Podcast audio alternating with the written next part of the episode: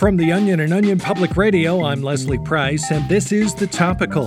Ever since yesterday's show ended, you people have practically been knocking down my bathroom door, begging me for more news in bite sized fashion. I won't be able to fight you off much longer, so I have no choice but to give in. Here are today's top stories.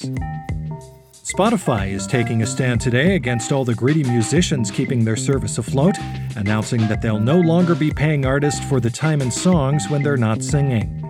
It was a scary scene last night at Fenway Park when an errant foul ball was lined into the stadium seats, striking a cardboard fan.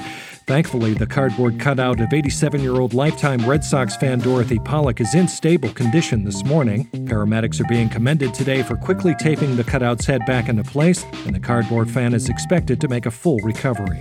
Well, after that, if you thought the news could only get better from here, it doesn't. Back with something even worse right after this. COVID 19, police brutality, the 2020 presidential election, we're living through turbulent times here in the U.S., characterized by chaos, violence, and widespread uncertainty. And now, as if things weren't bad enough, experts today have confirmed that snakes are still slithering around out there. OPR's Marcy Hammond joins us now with more. Marcy, please tell us there's been some kind of mistake. Well, I hate to say it, Leslie, but this is true. On top of everything we're dealing with right now, snakes are in fact alive and kicking. Mm. Dr. Stanley Mendez, a biologist from Stanford University, shared the terrible news at a press conference earlier today.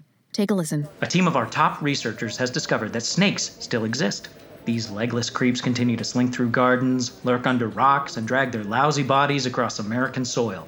At first, we thought perhaps they were just a part of a garden hose or a really big worm. But unfortunately, they are definitely still snakes. Oh, man. Are they sure? Because a buddy of mine killed one a few years ago that was living under his shed. That didn't take care of the problem for good? I'm afraid not. It looks like snakes are pretty much here to stay. It's like this nation just can't catch a break. You're telling me. Now, snakes certainly aren't the most pressing issue right now, what with unemployment skyrocketing, ICE, gun violence, the opioid epidemic, climate change. Products that promise to restore your hairline but just make your scalp tingle. But remembering that snakes are out there too, watching and waiting.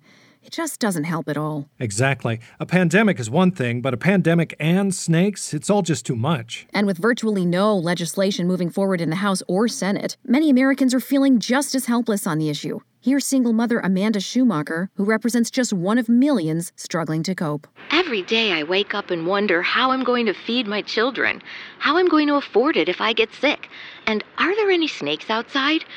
Even worse, what if there are snakes inside? Then what? Am I going to have to quit my job and fight off snakes full time? Now that's heartbreaking.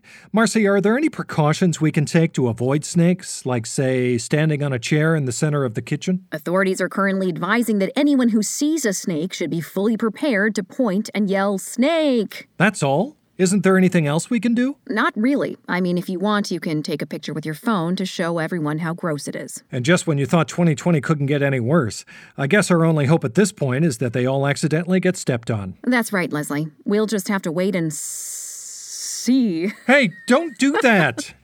I'm sorry, Leslie. Jesus Christ, I thought there was a snake in here for a minute. Do you think that's funny? I, I thought it would be a fun way to end the story. Well, it's not. This isn't some fucking joke. Leslie, I. Out. I, Out of the studio. Out now. I'm, I'm, so, I'm sorry. Oh, this has been an OPR report. We'll be back in a moment. Jesus, give me the heebie jeebies.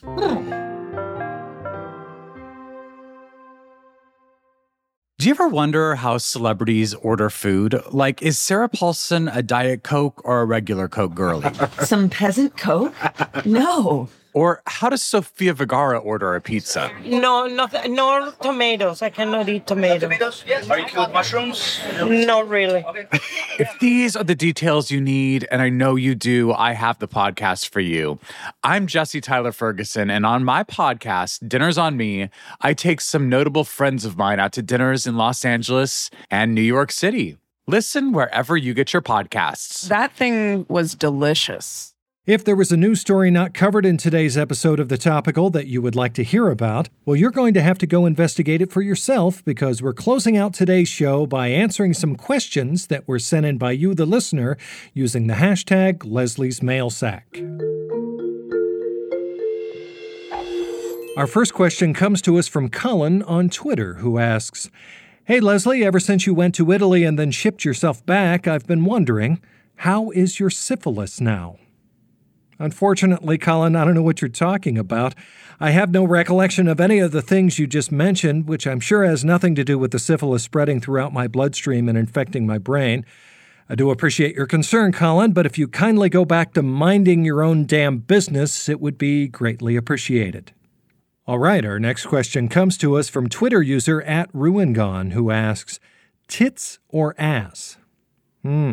Well, it's a little hard to tell from just your profile photo, but if I had to guess, I'd say that's your ass. Thanks for the question. Okay, and our last question today also comes to us from Twitter Appleby Bathroom Peepee Man writes Leslie, each day the listeners are graced by your velvety newsreader cadence, but we yearn to know more about the man behind the mic. Can you please detail your handsome facial features and hunky appearance for us? Oh, well, I'd be happy to, Appleby Bathroom PP Man, but unfortunately, that wouldn't be fair to our contestants. That's right, folks, we have a brand new contest starting today. We here at The Topical want to know what you think I look like. So let us know in the reviews on Apple Podcast and on social media how you envision your friend and host, Leslie Price. And if your description is, in my opinion, correct, you could win a chance to be an unpaid reporter in one of our episodes. So don't wait. Go describe my high cheekbones and unreceding hairline in the reviews now. And of course, we're not just a game show over here, we also still read some news every now and then. So don't forget to tune in to tomorrow's episode of The Topical, where we'll explore what it's like living on just $10 a day and why it's right for some people, but not for us. You won't want to miss it. We'll see you next time.